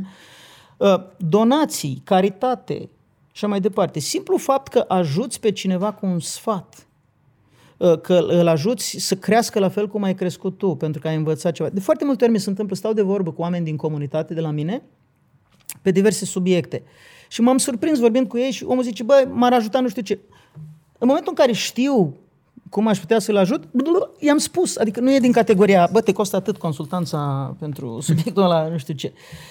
Numai că e important să le separi. Asta fac pentru business, asta fac pentru caritate, pentru ajutor, pentru spiritul de dăruitor din mine. Deci, foarte concret, puneți în calendar. Care sunt momentele în care ești selfless sau fără ego? Pentru că, deși n-ai articulat așa, în opinia mea tu ai vorbit despre ego. Uh-huh. Întrebare, ce e ego? Ajungem și la subiectul ăsta care mărturisesc că înainte să vin la tine m-am gândit că mi-ar plăcea să vorbesc despre subiectul ăsta, măcar un minut. Uh-huh. Mi se pare foarte relevant să vorbim despre ce înseamnă o persoană egoistă, ce înseamnă ego. În primul rând, în opinia mea, ego nu e greșit, ego are o funcție. Cum spune Wayne Dyer, ego este o convingere fundamentală că ești separat. Este convingerea identitară, fundamentală a omului că este separat. De cine? De mama, de tata, de frați, de surori, de restul lumii. De divinitate. E separat. Da. Când am convingerea că sunt separat, mă compar. Costel are, eu n-am. Trebuie să am și eu, ca prin comparație cu Costel, Marcel, Georgeta, să fiu mai sus, mai mare, mai mult. Ego compară. De ce? Pentru că atunci când sunt mai sus, sunt mai protejat. Și dacă mă simt separat, am nevoie de protecție. Uh-huh. Dacă sunt separat de divinitate, de lume, de cei din jur, trebuie să mă protejez. Atenție că protecția nu e greșită. Protecția te face să a avea protecție, a avea mai mult. Cum îmi zice mie uneori Mike, mea, zic, m-am îngrășat două kg. Zice, foarte bine, acum ai un strat protector. Știi? Protecția te, te ajută să te îngrași. Știi? Metaforic sau mai puțin metaforic. Faptul că ai nevoie de protecție, ego e cel care, uh, care acționează acolo. Întrebarea nu e dacă îl ai sau nu. Întrebarea este în ce doză. Și atunci, dacă ego te face să crești, să dobândești, să ai mai mult, să te, ca să te simți protejat prin comparație cu ceilalți, ceea ce face contribuția, ajutorul, dăruirea, este că spunem valoare sufletul. În noi există ego și suflet, cam povestea aia cu cei doi lupi, Da. lupul alb și lupul, lupul negru și întrebarea este care câștigă lupta dintre cei doi și răspunsul este cel pe care îl hrănești mai mult. Și cred că suntem într-o societate nu neapărat sau exclusiv orientată pe valori extrinseci. M-a făcut să strănut. Gata. Cred că suntem într-o societate nu exclusiv sau doar centrată pe valori extrinseci, ci mai curând într-o societate care favorizează din cauza contextelor, pandemie, uh, conveniență, da? magazine de proximitate, there's an app for that. Da, da, da. Societatea uh, validează ego omului. Dar de ce să n-am dacă pot? Dar de ce să nu fac dacă îmi permit? Dar de ce să nu comentez aiurea pe Facebook dacă oricum nu o să mă întrebe nimeni uh, de ce am înjurat sau de ce am comentat? Deci, te validează ca să te poziționezi prin diferență față de ceilalți, prin separare. Eu mai mult ca tine, eu mai bun ca tine, tu prost, eu deștept, etc. Asta face societatea în care trăim. Vine la pachet cu foarte multe beneficii creșterea nivelului de trai, scoaterea oamenilor din sărăcie, servicii medicale mai bune, tehnologii superioare, etc. Minunat. Are și acest, acest dezavantaj. Uh, inflamează ego oamenilor. Inflamându-le ego ei se centrează mai mult pe sine ca să se simtă ok și să compară cu ceilalți în loc să se conecteze cu ceilalți. Cel mai bun mod de a te conecta cu ceilalți este să dăruiești ceva primul. Asta se numește legea reciprocității în știința persoasiunii, cartea aia portocalie pe care Deci ți-am de-aia făcut-o mi-ai adus cadou. tu cărți. Da. Cartea respectivă are înăuntru o lege, caută la index, legea reciprocității. Poate Da. ai auzit de ea, de la O Robert știu, da. Cialdini. Da. Știi? Și zice așa, când dăruiești ceva, declanșezi în celălalt, în majoritatea oamenilor, 70-80%, dorința de a-ți da ceva în schimb. Dacă îi tu îi, îi oferi o stare bună, un zâmbet, atenție, un compliment, un sfat, o idee, un link, o carte, un cadou, persoana respectivă se va gândi la tine altfel decât dacă ce ai oferit a fost o încruntare, uh, un cold shoulder, cum zice englezul, sau o cerere repetată. Dă-mi aia, dă-mi aia la altă, îmi trebuie aia, uh, am nevoie de la tine de aia, de aia la altă. Și asta da. produce separație între oameni. Ce produce apropiere și conectare? Dă primul. Dar nu da ceva amplu, ceva complicat, ceva greu de îngurgitat, ceva ce te costă mult. Că nu e despre asta.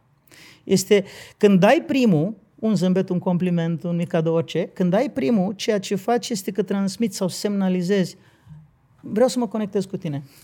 Da. Vreau să, vreau să, să, să, să existe între noi această relație de conexiune, pentru că eu nu mă percep pe mine separat de tine. Eu nu mă percep pe mine pe altă lume. Nu mă percep superior, nu mă percep inferior. Mă percep un egal al tău ca parte a aceluiași trib. Mhm. Și ăla e momentul în care valori extrinseci, valori intrinseci încep să se egalizeze pe bucla de creștere contribuție. Sper că n-a fost prea filozofic ce am explicat aici. A fost și și. Și, și. E în regulă. S-a Bine întâlnit, că e și. S-a întâlnit la, s-a întâlnit la mijloc. Uh, Andy, mă macină un gând așa pe care vreau să ți-l spun. De foarte multe ori m-am întrebat, băi, toți oamenii ăștia care vorbesc de o grămadă de tehnici, de dezvoltare personală, de fac toate sau nu le neb- fac? Le fac sau nu le fac? Ah, Andy le super face gând. sau nu le face? Super gând, super gând. Tot mai mult. Hai să spun povestea și pe mine m-a macinat uh, subiectul ăsta. Tot mai mult, tot mai mult. Când citești ceva pentru prima dată, te încarcă entuziasmul potențialului. Wow, ce chestie super tare, mamă, dar pf, dacă aș face asta. Ești atât de plin de energia respectivă, încât îți vine Uh, cred că ai două tendințe. Prima tendință este un pic să ții pentru tine. Ah, wow, asta dacă aș face eu, dacă ar fi a mea, dacă ar rămâne pentru mine, aș avea un avantaj competitiv. Asta e ego. Corect. Așa vorbește ego din tine. Sufletul din tine spune, băi, ce potențial mișto, hai să dăm și la alții. Și îl dai. Chestiunea e că prima dată când îl dai nu e de regulă copt. Dacă lucrezi într-o meserie cum e asta, cu trainer, speaker, nu știu ce, de regulă nu e copt. Ții minte că înainte de emisiunea asta ți-am spus de o anumită persoană și am zis curios cum e în sala de training, nu doar cum uh, prezintă da, pe video. Da, da. De aici vine întrebarea mea. Din preocuparea asta că putem să vorbim foarte multe și să facem foarte puține. Și cred că industria e plină de oameni care vorbesc multe și fac puține și cred că eu am fost un exemplu la începutul carierei mele. Soția mea când uh, uh, ne-am întâlnit la început, mi-a dat un feedback că așa sunt soțiile, mi-a dat un feedback foarte dur. Deci, bă, tu cam vorbești din cărți. Ma, cred că... Jbuf, m-a lovit. Și după aia m-am repliat și da. am zis, da, dar vorbesc din cărțile mele. și motivul pentru care i-am spus asta este pentru că eu chiar cred asta. Cred că ca să vorbesc despre cineva, ar fi bine măcar să fi scris despre subiectul ăsta. De ce? Pentru că atunci când tu ai o idee sau un concept, în momentul în care îl scrii, tu vezi ce ai scris, reanalizezi, corectezi și începi să devii un pic mai critic față de propriul tău entuziasm. Și ăsta e subiectul 1. Ții minte că ți-am spus, nu știu dacă în emisiune sau înainte, că eu scriu în emisiune. Scriu pentru claritate. Da, da, da. Scriu ca să fie clar dacă e adevărat sau fals, dacă e utilizabil sau neutilizabil. Pentru că domeniul în care eu sunt ăsta cu mindset, dezvoltare personală, leadership personal, e un domeniu abstract. Da. Nu e cum să strângi șurubul. Corect. Este cum să reprogramezi creierul, ceea ce e un pic mai abstract. Și atunci, prima mea hârtie de turnesol este că vorbesc în proporție de 98% despre ce am scris. Deci, din perspectiva asta, dacă considerăm scrisul ca fiind acțiune, aș putea să spun că, bă, sunt ok. Vorbesc uh, uh pe bază scris. de ce am, uh, ce am făcut. Dar nu mi se pare suficient. Aș zice că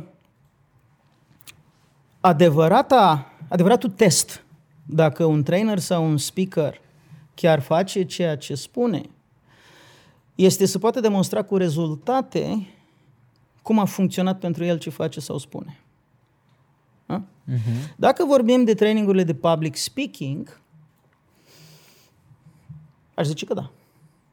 Aș zice că tot ce predau în bootcamp-ul de speaking, care e Universitatea Speakingului uh, vis-a-vis de uh, nivelul acelui program, da, acolo sunt acoperiți spre 100%, pentru că după 2500 de prezentări pe scenă ai niște rutine pe care le-ai dezvoltat și care se întâmplă, cum spuneam, semi-automat sau automat. Da, da, da. da. Dacă vorbim de un training nou pe care acum îl creez sau îl pun pe, pe masă, nu. Dar nu înseamnă nu 20% sau 15%, nu, nu deloc sau nu 50%, pentru că standardul și etica mea profesională nu mă lasă. Uh-huh. Știi? Și aici vreau să fiu foarte explicit. Dacă tu pornești pe o piață virgină, cum am pornit eu, piața de dezvoltare personală nu exista când am început. Da. Am început să existe după vreo 5 ani, 6. Deci am făcut muncă de pionierat. Aș spune că dacă m-aș întoarce la început și aș face din nou, aș face la fel, în sensul în care probabil că eram acoperit 50% din ceea ce spuneam că făceam în momentul ăla. Da. Numai că nevoia în perioada respectivă era de informație. Era de există așa ceva? Wow! Da. Mai zi domnule trainer, foarte tare. Am primit tot felul de feedback-uri în cariera mea. Unul dintre ele amuzant este, băi, de tot ce faci, noi venim. Poți să faci un curs de Ikebana că noi venim, că e foarte mișto ce faci. e un aparent compliment. Da în, în lumina a ceea ce noi vorbim acum. Da. Aș zice că ă, dacă cei care învață de la tine învață doar pentru informație, nu este musai să fii, ă, să fii acoperit în acțiune. Așa cum un reporter relatează niște fapte și aduce informații fără ca în mod necesar el să fi făcut aia. Ar fi, ar fi culmea, știi? A fost un incendiu. Ca să pot să scriu despre asta, am pus și eu un incendiu. Am dat și eu foc. Da. Nu se pune problema așa. Deci pentru informație e ok să nu fi făcut. Unde nu e ok este atunci când tu pretinzi sau clamezi că ceva funcționează, numai pentru că ai citit sau ai văzut la alții, dar nici măcar nu ți-ai murdărit degetele ca să testezi. Deci, cu riscul de a fi un pic cam filozofic, am să spun că această critică care se aduce industriei, spune, domne, ăștia numai dau din gură, dar de fapt ei nu fac. Nu, nu, nu, nu. Ascultați un pic cu atenție. Dacă e despre informație, ăsta e rolul lor, să dea din gură. Dacă e despre informație. Dar dacă tu predai obiceiuri sau predai cum să faci bani sau predai tehnica X de schimbare a unei convingeri, ai datoria morală să fii făcut. Da. Deci, atunci când eu creez un curs, întotdeauna o să existe o bucățică de informații în cursul respectiv și niște experiențe educaționale, traininguri, uh, pardon, uh, exerciții, demonstrații, activități făcute în echipe, etc. N-am voie, în opinia mea, ca etică profesională, să nu fi făcut acele exerciții, să nu fi, să demonstrez pe scenă din prima, fără să, fi, să am un track record uh, în spate, uh, etc. De exemplu, într-unul din cursurile noastre, să sare de la înălțime legat uh, la spate în gol. Aproape invariabil primesc, bă, dar tu ai făcut? Evident că am făcut. Nu poți să te pun pe tine să sari în gol uh, și în același timp să ai un anumit dialog interior, că ăsta e exercițiu. Exercițiul este să verifici ce îți spui înainte să sari. Pentru că după aia poți să lucrezi cu acel dialog interior ca să-ți shiftezi convingerile limitative tu cu o metodologie, cu o tehnică. Da. Ei, bineînțeles că dacă îți propun să sari în gol de la 10 metri, chiar dacă ești asigurat, trebuie să fi făcut și o chestie asta. Normal. Da? Dar dacă îți aduc o informație și spun, bă, există un concept in, uh, introvertit, extrovertit. Hai să explic introvertit, hai să explic extrovertit atunci e suficient să-mi fi făcut eu quizul respectiv, să-mi dau seama dacă sunt introvertit sau extrovertit, ca să-ți dau această informație. Corect. Deci, e nuanțat răspunsul și poate că l-am dat atât de larg tocmai pentru că mă preocupă subiectul. Mm-hmm. Pe mhm. măsură ce TVA-ul vârstei uh, crește, devii mai preocupat uh, de astfel de subiecte, dacă într-adevăr te maturizezi. Am și scris o carte pe subiectul ăsta, se numește Leadership fără armură ce înseamnă să fii un lider vulnerabil în relații cu echipa ta, nu doar un purtător de sceptru care spune dimineața până seara ă, faceți așa, faceți așa, dar nu demonstrează. Da. Că de fapt aici ajungem. Ă, nu e vorba numai despre traineri. E vorba despre orice om care este urmat de alți oameni. Corect. Manager, lider, team leader, ă, coach, mentor, orice om care e urmat de alți oameni are ca instrument principal de influență și inspirație puterea exemplului. Uh-huh. Orice rol de leadership îți cere să și faci ce ai spus. Rolul de reporter de informație îți cere să-ți verifici informațiile. Adică uneori poate să însemne să faci, alteori poate să însemne să verifici din mai multe surse. Da. Nu știu dacă e uh, ce te așteptai, dar asta este ceea ce simt că trebuie spus.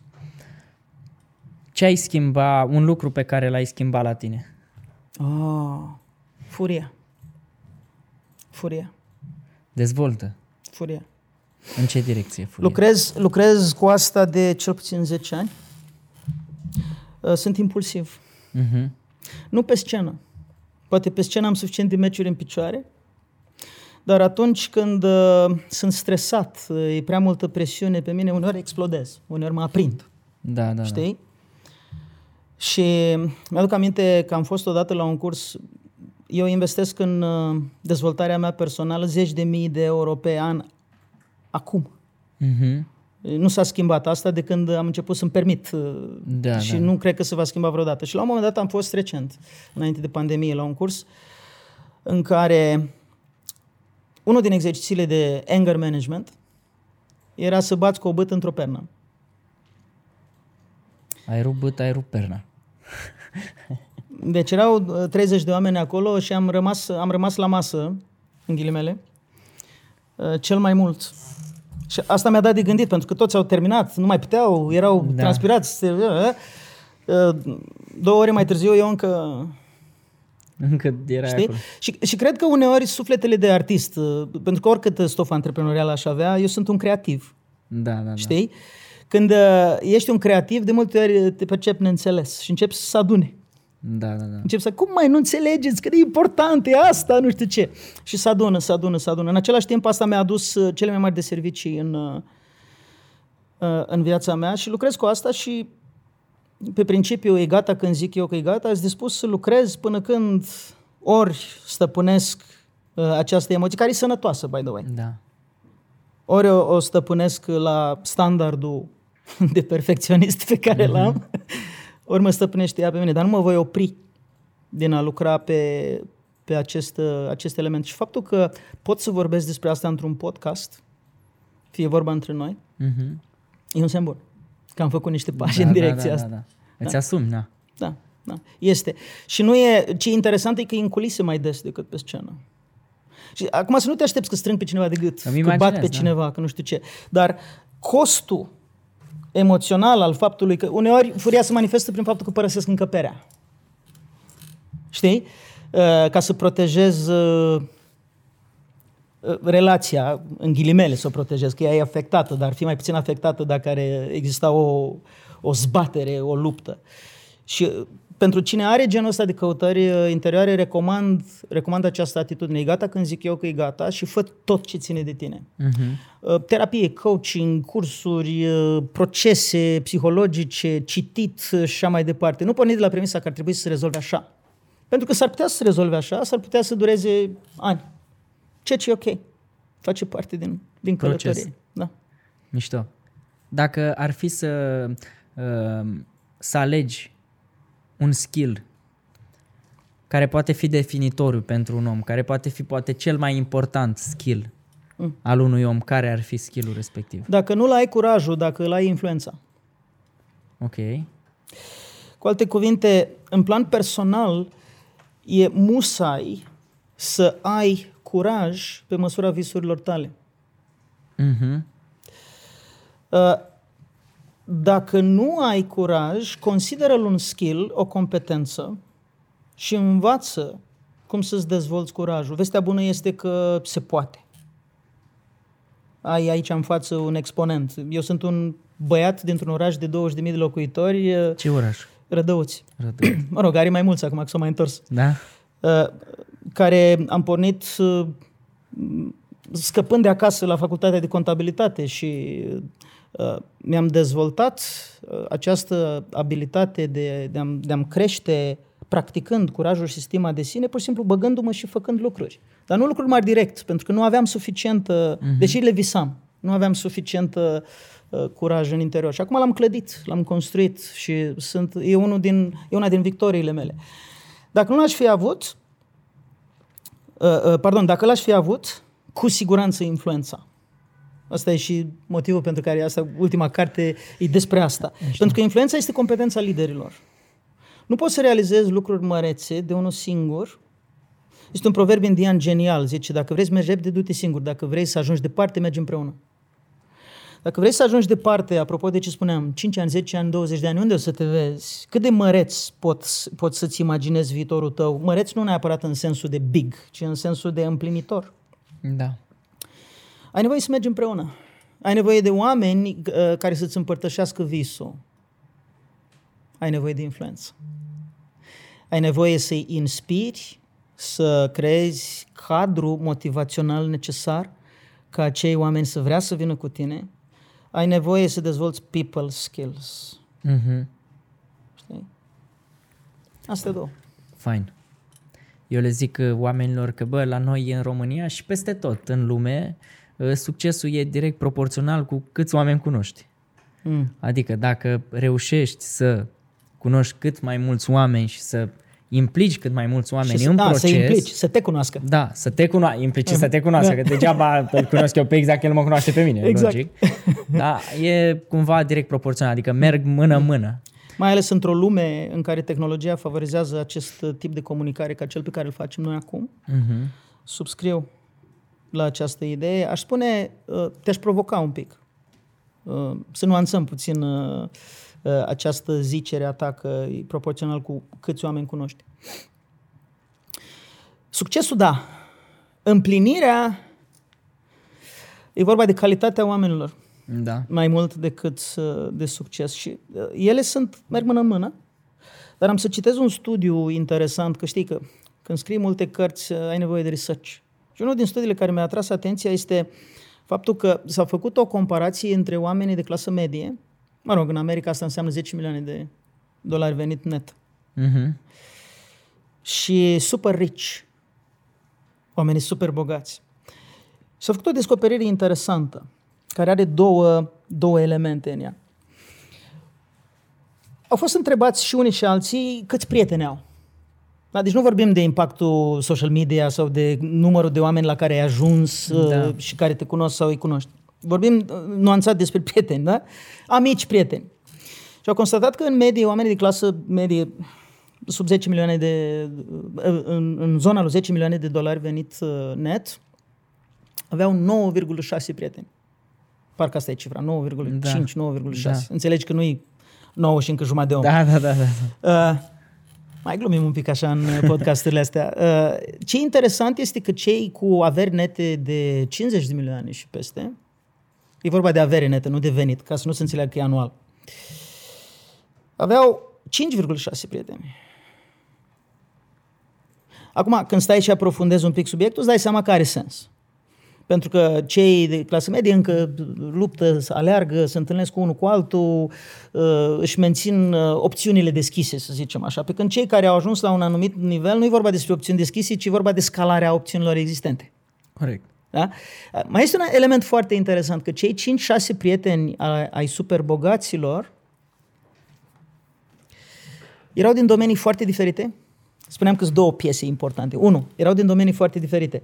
Adică dacă cei uh, de clasă medie aveau 10 prieteni și toți erau de la ei din firmă sau de la ei din industrie și așa mai departe, superbogații aveau 5-6 prieteni, dar cei 5-6 prieteni erau din industrii diferite, conectate. Să zicem că ai uh, fabrică de zahăr. Ok, ai un prieten cofetar, ai unul jurist, ai unul transportator, ai unul care are lanț de patiserii. Da. Și asta mi se pare foarte relevant pentru a înțelege mai bine puterea networking-ului și cât de nuanțată este căutarea succesului. Sigur, nu e despre impact, nu e despre uh, câți oameni cunoști sau te cunosc, ci despre anturajul apropiat și cât de relevant este să-ți alegi acei oameni și să uh, clădești relațiile cu ei. Pentru că al doilea pilon al celor 5 sau 6 era că dacă îl întrebai pe un super bogat despre cei 5 sau 6 oameni ceva și îl întrebai pe unul de clasă medie despre cei 10 oameni ceva, nivelul de detalii pe care putea să ți-l dea super bogatul era de net superior, de multe ori mai adânc decât nivelul de detalii pe care putea să ți-l dea cel de clasă medie. Cu alte cuvinte, super bogatul știa despre prietenul lui numărul 6 sau numărul 3, despre soție, despre copii, despre cățel, purcel, vacanțe, hobby-uri, excursii și așa mai departe. Și asta pentru a transmite ideea, și cred că asta e de ajutor pentru introvertiți mai ales, că pentru a avea cu adevărat o viață plină, prosperă, uh, este și despre numărul de oameni la care ajungi, este și despre calitatea relațiilor uh, pe care le poți dezvolta cu anturajul foarte apropiat. Și cred că ecuația asta uh, poate fi de ajutor pentru drumul lung pe, care, pe care unii tineri vor să și-l uh, proiecteze. Mhm. Da. Exercițiu de imaginație, de final. Imaginează-ți un banner mare cât toată clădirea asta, da? Mm. Mare, mare. Pe care ai posibilitatea să-l pui la Victoriei în intersecție Uh-huh. și pe care să-l vadă toată lumea. Ce ai scrie pe bannerul respectiv? Ce vrei să spună copiii tăi, nepoților tăi despre tine? Și mai am o întrebare care ai răspuns super fast la asta. Ce vrei să spună oamenii după ce o să mori? Despre tine, evident. Mă bucur că l-am cunoscut. Mă bucur că l-am cunoscut. Atât? Da. Da, cred că asta spune multe, deși pare simplă. Mhm. Bine, dacă asta vrei tu să zică oamenii despre tine, nu mă bag peste dorințele tale. Sperăm ca la uh, 120 de ani plus TVA când o să când o să mori. Sper să prindem cu toții peste 100. Eu cred că prindem peste 100 Și eu cred la fel. cu noile Și eu vremuri. cred la fel. Și apropo de asta, chiar dacă a expirat timpul și s-a plătit TVA-ul la timpul ăsta, Apropo, asta e un inside joke. M-a Da. întrebat uh, uh, gazda noastră, dragă, ce vârstă am și am spus că am 38 de ani plus TVA. uh, cred că mindset-ul că vei trăi mult este mai sănătos decât mindset-ul că vei trăi cât au trăit oamenii din anturajul tău. Da. Și asta e o schimbare de mindset pe care o predau într-unul din cursurile mele. Dacă întreb niște oameni într-o sală de curs cât o să trăiască, știi ce-i culmea? Că toți pot să pună pe hârtie acel, acel, acel număr. Toți. Pun Da. pe hârtie un număr. Întrebarea este de unde vine numărul ăsta și răspunsul este hilar. Din întâlnirile cu asigurători, din cât o trăi bunica, bunicul, străbunica, străbunicul, Antecedente. din, din câte ferpare apar în orașele mici uh, pe copaci și spun vecinul cu tare a trecut uh, la cele veșnice. Da? Deci, practic, este o inferență logică a creierului. Da. O inferență logică. Creierul zice, bă, dacă atâta trăiesc ăștia, tot stres și eu. Înseamnă că. Dar nu ține cont de faptul că în fiecare an speranța de viață pe pământ crește cu aproximativ încă un an.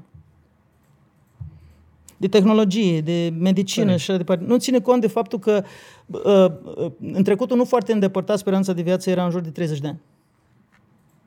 Și acum e e spre 80. Deci asta înseamnă că dacă coroborezi lucrurile astea, te duci mai departe. Dar creierul e foarte puternic.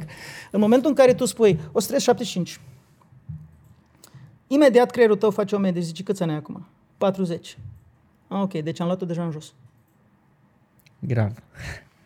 Dacă îți spui 100 și tu ai 40, creierul Ești tău la face modul, imediat medie și zice, "Bă, mai am nici- 10 ani cel puțin să urc? Nici la jumate n-am ajuns. Ehe, mai am timp? Bag mare acum cât mai am forță și energie. Deci e un truc mental. Dar e amuzant. Da, să zicem că n-am dreptate. Să zicem că nu e așa. Mhm. Ok. Ce tip de convingere preferi? Aia că o să treci până la 75 sau aia că o să tre- să treci până la 100 în cazul în care am dreptate? Îți dai seama că până la 100. Știi? O întrebare care spune și dacă nu mă țin de cuvânt. Că Răspunsul meu este nu mai e problema ta. Da, da, da, da. Vedeți voi de acolo. Da. De ce am spus mă bucur că te-am cunoscut? Pentru că interacțiunile umane mi se par mai valoroase decât uh, rezultatele remarcabile. Trăim într-o epocă în care ne măsurăm valoarea prin ce am făcut, ce am dres, ce rezultate am obținut. Și dacă asta se face cu prețul faptului că atunci când te-am întâlnit, erai supărat, nervos, pentru că erai într-un proiect atât de mare încât uh, nici n-ai apucat să ai contact vizual cu mine ca să te simt ca om, atunci prețul ăsta eu nu sunt dispus să-l plătesc. Mhm. De asta. Și asta poate de când am copii. Am o fetiță de patru ani jumate și un băiețel de un an și o lună. Și ei mă învață în fiecare zi ce înseamnă să te conectezi autentic cu un om. Dincolo de câte cărți ai scris. Fain. Ande, mersi pentru discuția asta. Uh, drag. cu siguranță au fost o grămadă de lucruri de, de subliniat și de notat. Eu o să mă mai uit încă o dată la, Mă uit și eu la, cu drag. discu- la discuția asta și eu am o vorbă la final și le zic uh, invitaților că îți mulțumesc că faci parte din grupul celor care își doresc să lase lumea un loc mai bun decât au găsit-o. Cu încredere și Mersi. respect.